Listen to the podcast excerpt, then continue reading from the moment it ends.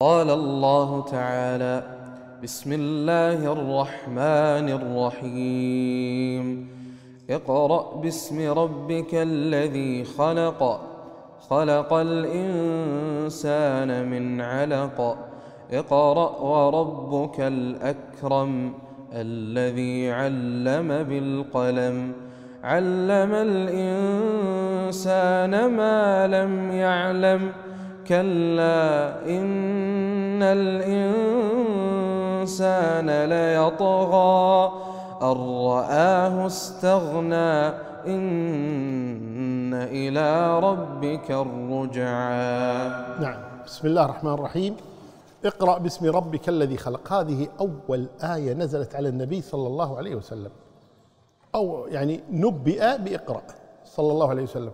صوروا أول كلمة تنزل من كتاب الله تبارك وتعالى اقرأ. والنصارى يحاربون العلم واليهود يحاربون العلم. والإسلام الذي يدعون أنه يحارب العلم أول كلمة نزلت فيه اقرأ. اقرأ باسم ربك الذي خلق. خلق الإنسان من علق العلقة. من نطفة ثم علقة ثم مضغة من علق. اقرأ. وربك الأكرم. سبحانه وتعالى. الذي علم بالقلم. علم الإنسان ما لم يعلم. وهذا فضل الله سبحانه وتعالى أنه يعلم الإنسان ما لم يعلم. لأنه أخرجنا من بطون أخرجكم من بطون أمهاتكم لا تعلمون شيئا. ثم قال كلا إن الإنسان ليطغى. أيضا رجعنا على الإنسان. يطغى. الإنسان دائما سبحان الله أن رآه استغنى يطغى. إذا استغنى طغى. يبدأ يتكبر.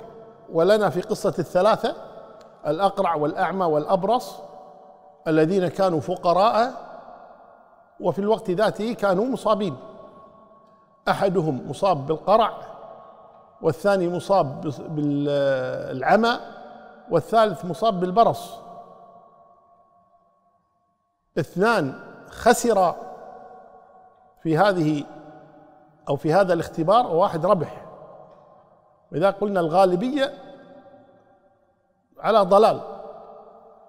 وكانوا فقراء فأغناهم الله تبارك وتعالى فقال كل واحد منهما أي الأقرع والأبرص إنما ورثته كابرا عن كابر.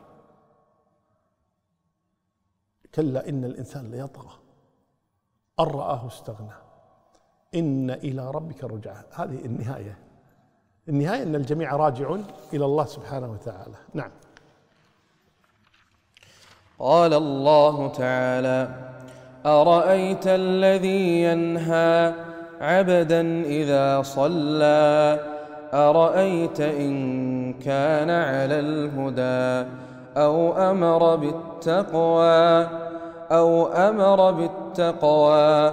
أرأيت إن كذب وتولى؟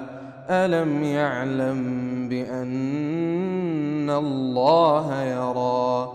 كلا لئن لم ينته لنسفعا بالناصية ناصية كاذبة خاطئة.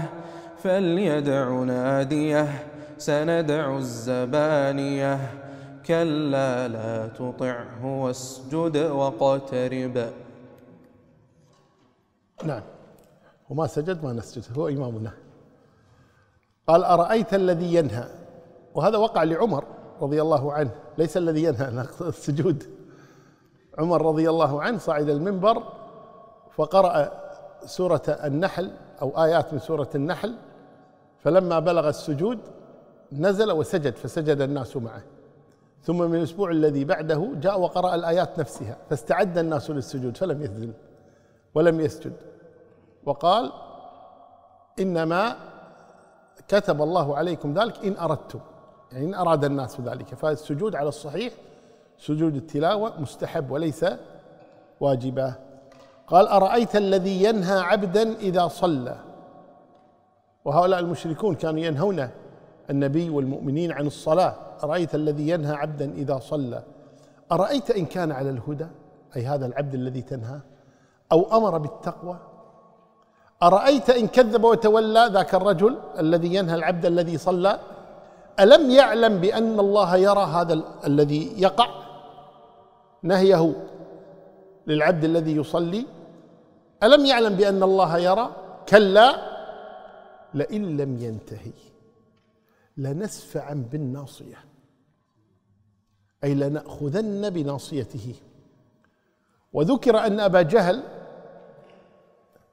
عليه لعنة الله فرعون هذه الأمة أنه جاء يوما إلى مجلس قريش ناديهم فقال أيسجد محمد بين أظهركم؟ قالوا نعم والله إنه لا يفعل ذلك. قال والله إن رأيته ساجدا لأطأن رقبته.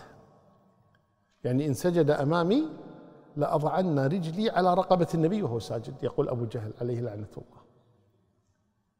فلما جاء النبي صلى الله عليه وسلم وطاف حول البيت ثم صلى وسجد فنظروا إلى أبي جهل يلا أن تقول لتطأن رقبته. قال نعم فقام إليه والنبي ساجد. فلما اقترب من النبي صلى الله عليه وسلم وقف. ثم رفع يديه كأنه يدفع شيئا عن نفسه ثم التفت إلى الخلف وصار يجري ويفعل هكذا يعني كأنه يدفع شيئا من خلفه وهو خائف.